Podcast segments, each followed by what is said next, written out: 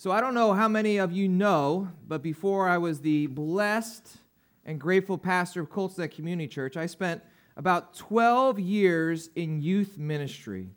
Youth ministry, working with teenagers, pointing teenagers to Christ, mentoring teenagers, and trying to build them up to follow Christ. And they were some of the best years of my life. I love spending time with teenagers because teenagers tend to ask the questions that we as adults stopped asking a long, long time ago. Teenagers would look around at the world around them, would look around at their own lives and their families, and they would have this question. And they would wonder why no one else is asking this question. And what's the, the question that we have stopped asking?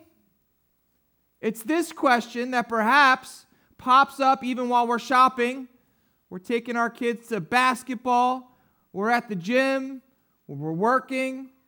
It's this constant nagging question Should there not be more to life than this?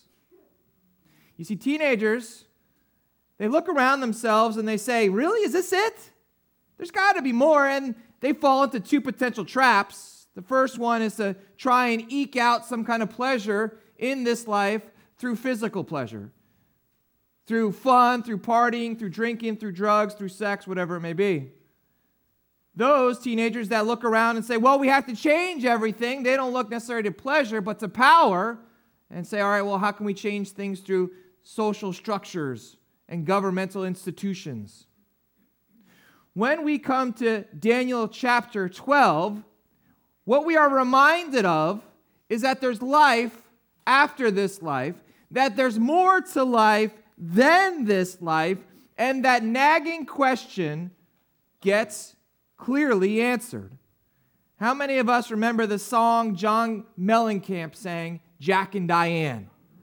So I taught this message last night at our Saturday service, quoted this song, and sure enough, this morning as I'm making my pre church run to Dunkin' Donuts, Durkin runs on Dunkin', I heard this song playing on the radio. I was only in there for three minutes, so it's confirmation that it's meant for you today, too.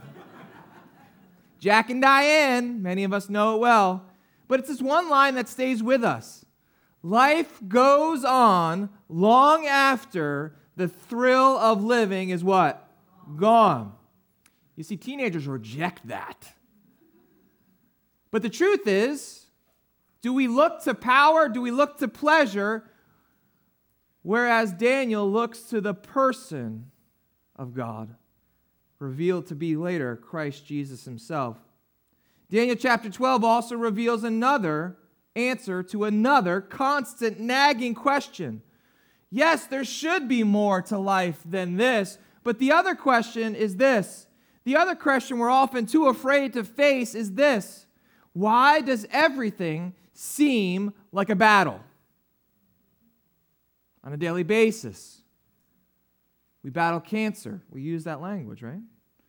We battle enemies. We battle depression.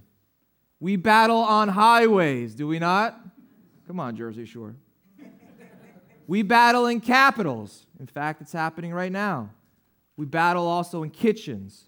We battle our addictions and we battle our constant boredoms. We battle with each other and we battle with ourselves.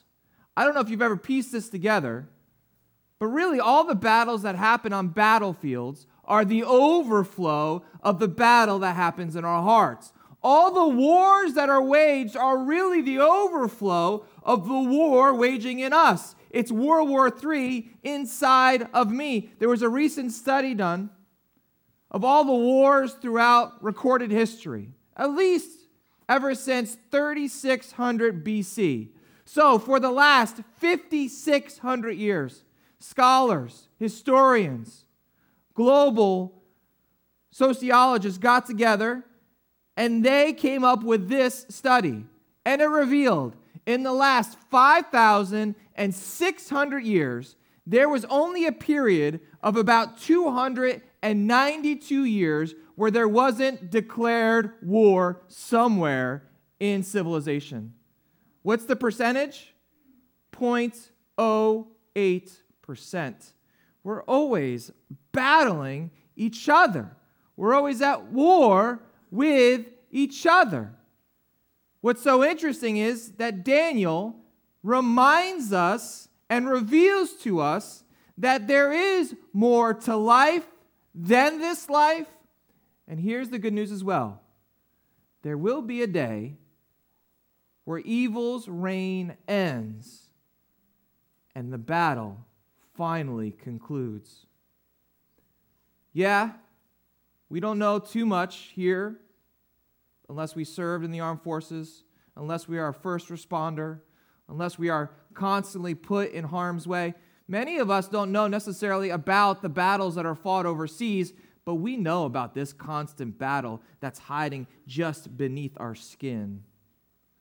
The battle at work, the battle at home, the battle of our hearts. Daniel chapter 12 reminds us that that battle will end. And here's the good news that as we fight our battles, we're not fighting them alone. Let's look at Daniel chapter 12, verse 1. Right out of the gate, some very encouraging imagery, a very encouraging word. Daniel chapter 12, verse 1 says this. I want you to note all the emphasis on time, okay? At that time shall arise Michael, the great prince who has charge of your people, and there shall be a time of trouble, such as never since there was a nation till that time. But at that time your people shall be delivered, every one whose name shall be found written in the book. Let's stop right there. You remember our study from last week, Daniel chapter 11, where the kings of the north and the kings of the south will rise and constantly battle over the glorious land. But another king shall rise. He will be a covenant breaker.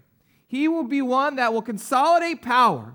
He will be one that we believe is the fulfillment of what the New Testament describes as this beast, this man of lawlessness, this son of destruction, which John calls the Antichrist. That he will arise, but even at the height of his power, he will be left alone. And that is when Michael, who Daniel uses the language of a prince, Jude describes him as an archangel, comes and battles with this king, this king that we believe is the Antichrist. So, here at the beginning of this passage, this is good news. Good news that even as we fight our battles, God sends angels to battle for us, to battle forces that we cannot see. So, when it seems like we are surrounded by battles, here's the good news you are surrounded by a God who is battling for you. God sends his angel Michael. And what's so amazing is that if you take Daniel chapter 12 and you take 1 Thessalonians chapter 5, you can wed Old Testament and New and hear the message that Paul wrote to the church in Thessalonica. This is really great news. Envision this in your mind's eye. For the Lord himself will come down from heaven and with a loud command and with the voice of a archangel and with the trumpet call of God, the dead in Christ will rise first. After that, we who are still alive and who are left will be caught up together with them in the clouds to meet the Lord in the air. And so we will be with the Lord forever. Therefore, therefore, what's the therefore? Therefore, therefore, encourage one another with these words. Daniel was encouraged by the revelation from heaven. Paul is encouraging the churches in the first century, and under the inspiration of the Holy Spirit, both Daniel's writings and Paul's writings are for God's people at all times, in all places. Do we find encouragement that Christ is soon returning? Because here's an important principle our future destiny will shape our present day devotion. Our future destiny will shape our present day devotion. So, yes, it's encouraging that there's angels battling on our behalf. Yes, it's encouraging that if a time of trouble would come, and it would be the time of trouble, the time of Jacob's trouble, as the prophet Jeremiah said, that even during that time we have hope. That as dark and as bleak as it may get, God will shine his light into the darkness. We can have certainty even in the darkest misery. Do we know that? And do we believe it? Because what can happen is we can get so acclimated to our surroundings. Has anyone walked from the light into the dark? Maybe a dark closet or a dark bedroom? And at first, when the lights go out, what happens? You can't see anything, right? You can't even see your hand in front of your face. Oh, but if you wait a little bit longer, you start to see shades of gray. You start to see shapes. And if you're there even long enough, perhaps a long time, ironically, when the light was taken away, you couldn't see. But then, after being in the dark for a long time and the lights are turned back on, what happens? It's painful. We flinch. We want to run and hide. Shocking to us. Christ will shine the light of his coming kingdom, and darkness will have no choice but to run, and evil's day will end. That's the good news that even in a time of trouble, we can know and look forward to a time of rescue. And that's what verse 2 talks about. Verse 2, Daniel chapter 12 says this And many of those who sleep in the dust of the earth shall awake, some to everlasting life and some to shame and everlasting contempt. And those who are wise shall shine like the brightness of the sky above, and those who turn many to righteousness like the stars forever and ever. Full stop. Let's pause. If there is a battle waging around us, and if the Lord teaches us, specifically in Ephesians chapter 6, to put on the full armor of God to hold out the sword of the Spirit, which is the Word of God. Daniel chapter 12, verse 2 is a mission realignment. These are verses where when we come to them, we slow down, we pause, we take a full stop because it reminds us of something so fundamentally and foundationally important, and it gets us back on target. Did you hear what you just said? Did you hear what the Bible just said? There is a real heaven, and there is a real hell. There is a real heaven, there is a real hell. Are you ever bothered by what you're bothered by? Are you ever bothered by what you're bothered by? So I haven't taught on this in a while, but there is a difference between Christianity and churchianity, right? Churchianity tends to be bothered by, let's say, for example, when you walk in a church, the decorations in the church. Churchianity tends to be bothered by what other people are wearing at church. Churchianity tends to be bothered by the music at church. Churchianity tends to be bothered by how people treat them. Oh, he didn't say hi to me. Oh, he said something that was a little offensive to me. I'm very bothered. I'm moving on. And yet, churchianity is never bothered by Daniel chapter 2. Daniel 12, verse 2. Not bothered by the fact that it's not thousands, it's not tens of thousands, it's not even tens of millions, it's more. Churchianity doesn't weep over hundreds of millions of people going to an eternity of contempt and shame. This is mission realignment. We need to be bothered by that. And when we're really bothered by that, when it leads us to our knees, and then it leads us to step out in faith and share the hope of the gospel with our friends, our family, our neighbors, then all the other stuff stops to bother us quite so much. We remember what we are called to do, we are remembered who we are called to be. The good news is that our future destiny shapes our present day devotion. For 1 Peter chapter 3 put it like this The day of the Lord will come like a thief. The heavens will disappear with a roar, the elements will be destroyed by fire, and the earth and everything done in it will be laid bare. Since everything will be destroyed in this way, since this will happen, Peter asked this question What kind of people ought you to be? What kind of people ought I to be? He says, You ought to live holy and godly lives. If there is a heaven, and this is not it, if there is life and life everlasting, and it is something in our future, then we live our lives in the present with great expectation. I love how Charles Spurgeon put it. This is a great analogy. He's put it like this The Christian is the most contented man in the world, but he is the least contented with the world. There's a powerful verse written in Philippians chapter 4 where the Apostle Paul says, I have learned the secret of contentment in every and all situations, any and all circumstances. Now, when he wrote that, he wasn't writing that living in the comfort of suburbia. When he wrote that, he was actually in a prison cell in Rome, chained to a wall with scourging and whipping on his back. No comforts, no family, no friends, probably very little Christian fellowship. And he says, I've learned to be content. So, yes, it's true.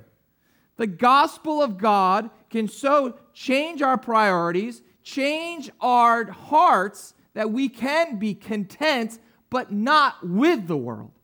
We can learn a modicum of contentment in the world, but not with the world. So, Spurgeon uses this analogy. Listen, everyone.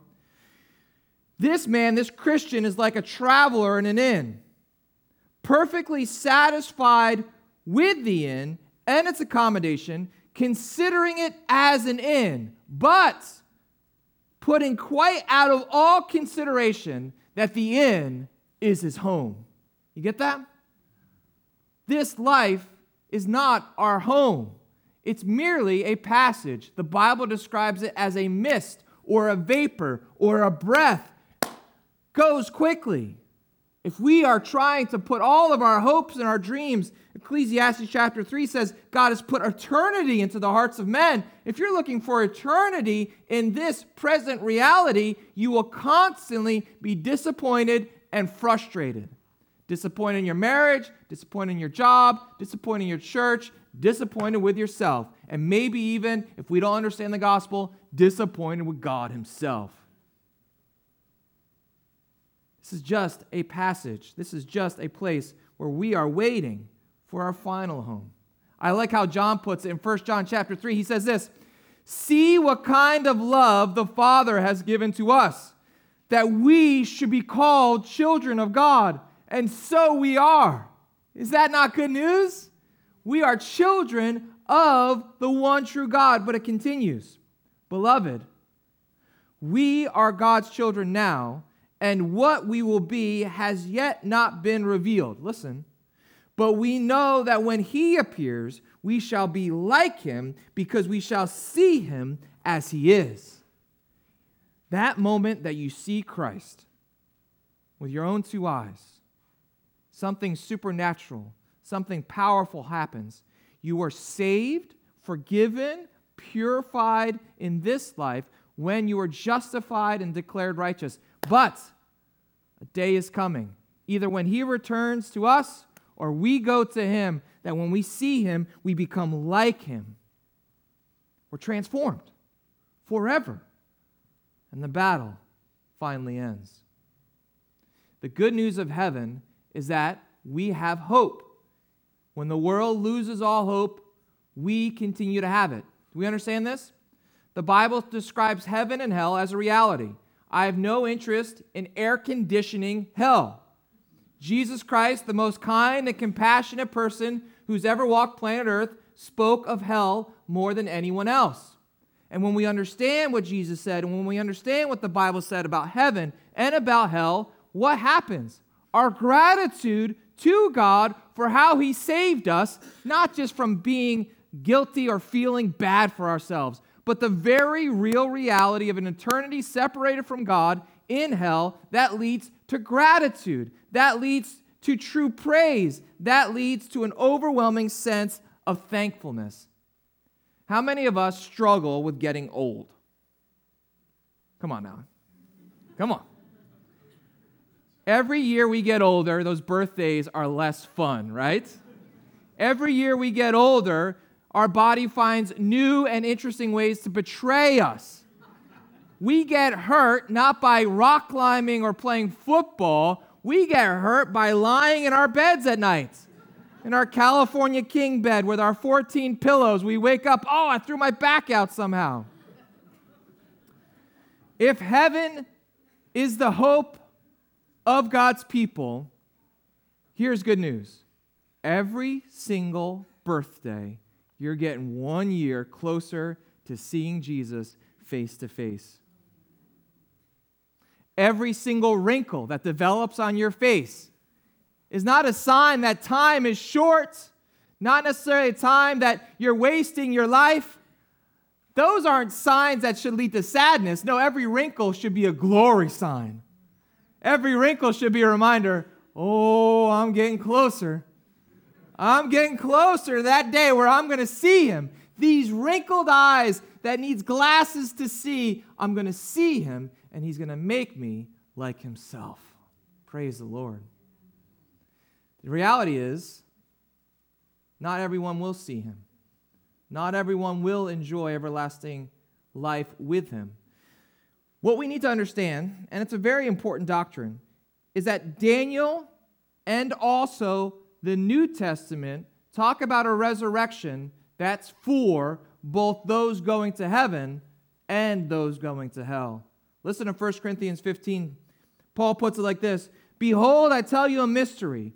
We shall not all sleep, but we shall all be changed. In a moment, in the twinkling of an eye, at the last trumpet. For the trumpet will sound, and the dead will be raised imperishable, and we shall be changed. Daniel and the New Testament says every single person has an immortal soul. You will be resurrected. The issue is will you be resurrected to everlasting life or everlasting shame or contempt? The only way to know everlasting life is to trust in the one who said that he is the way, he is the truth, and he is the life. It's only to trust in the atoning, finished, final work of Jesus Christ on the cross that we can be delivered from our sin, delivered from our rebellion, delivered from the wrath of God. It's only Jesus. So C.S. Lewis puts it like this, because I know some of us struggle with the biblical teaching on hell. Maybe this will help a little bit. He puts it like this He says, The answer to all those who object to the doctrine of hell is a question. So the answer is a question. He says, What are you asking God to do? To forgive past sins and to give people a fresh start? to smooth every difficulty and offer miraculous help. But God has done so at the cross of Christ. To forgive them, they will not be forgiven. To leave them alone, alas, I am afraid that is what God does. It's our witness, but it's His saving work. If people will not turn, surrender, repent after the Lord is pursuing them with his love and his mercy and his kindness after they've heard the word and over and over and over again, it may not be just they, and maybe even people here in church this morning say, Leave me alone, God. Leave me alone, God. Leave me alone, God. Hell is God granting that request an eternity in misery, an eternity in darkness, an eternity the Bible describes as weeping, gnashing, and fire. Jesus taught on it. We don't consider ourselves more compassionate than him. There is a heaven, but there also is a hell. The next word is a word of rest, specifically to Daniel. Let's jump back to Daniel chapter 12 and look at, look at verse 4. I'll read verse 4 all the way down to verse 13. The angel says to Daniel, But you, Daniel, shut up the words and seal the book until the time of the end. Many shall run to and fro, and knowledge shall increase. Then I, Daniel, looked, and behold, two others stood, one on this bank of the stream, and one on that bank of the stream. And someone said to the man clothed in linen, who was above the waters of the stream, How long shall it be till the end of these wonders? I'm in verse 7. And I heard the man clothed in linen, who was above the waters of the stream. He raised his right hand and his left hand toward heaven, and swore by him who lives forever that it would be a time, times, and half a time, and that when the shattering of the power of the holy people comes to an end, all these things would be finished. I heard, but I did not understand. Daniel admits what we often feel, right? This is confusing. Then I said, O Lord, what shall be the outcome of these things? He said, Go your way, Daniel, for the words are shut up and sealed until the time of the end. Verse 10 Many shall purify themselves and make themselves white and be refined, but the wicked shall act wickedly. And none of the wicked shall understand, but those who are wise shall understand. Verse 11 And from the time that the regular burnt offering is taken away, and the abomination that makes desolate is set up, there shall be 1290 days. Blessed is he who waits and arrives at the 1335 days. But go your way till the end. Listen to the last words of the book of Daniel. And you shall rest and shall stand in your allotted place at the end of days. If you were to take Daniel chapter 12 and a lot of the imagery and the teaching and the truths and the prophecies of the New Testament, specifically the book of Revelation, you would see a lot of overlap. You would see a time of trouble, a time of tribulation. You would see two witnesses. You would see a time of tribulation that's about seven years long. If you take these two numbers and add them together, the 1290 and the 1335, it's just about seven years. You would see that the martyrs have been purified and they are dressed in white. You would see all of these issues, but the one that I think Daniel probably found the most hope in was that his name was written in the book. He was given a book of prophecy, but what matters most in the end is that he is known by God. And he has been sealed as a deposit with the Holy Spirit for the day of salvation.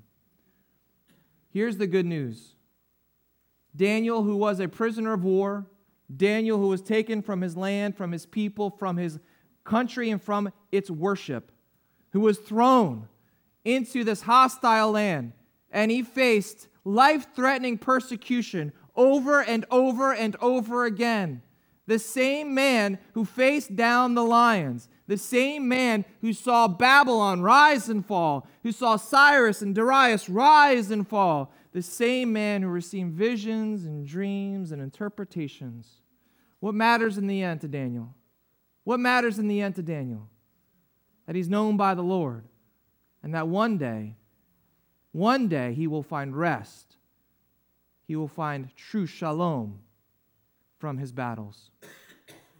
We need to have an eternal view of our battles and understand that that day of rest will come either when Christ returns and brings evil's end, or we see him face to face and he wipes away every tear, he makes all things new, and he makes us like himself.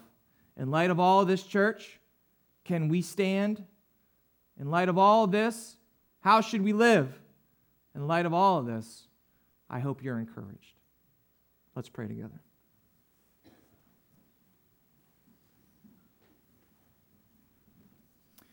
Heavenly Father, we thank you, God, that you are a good, gracious God.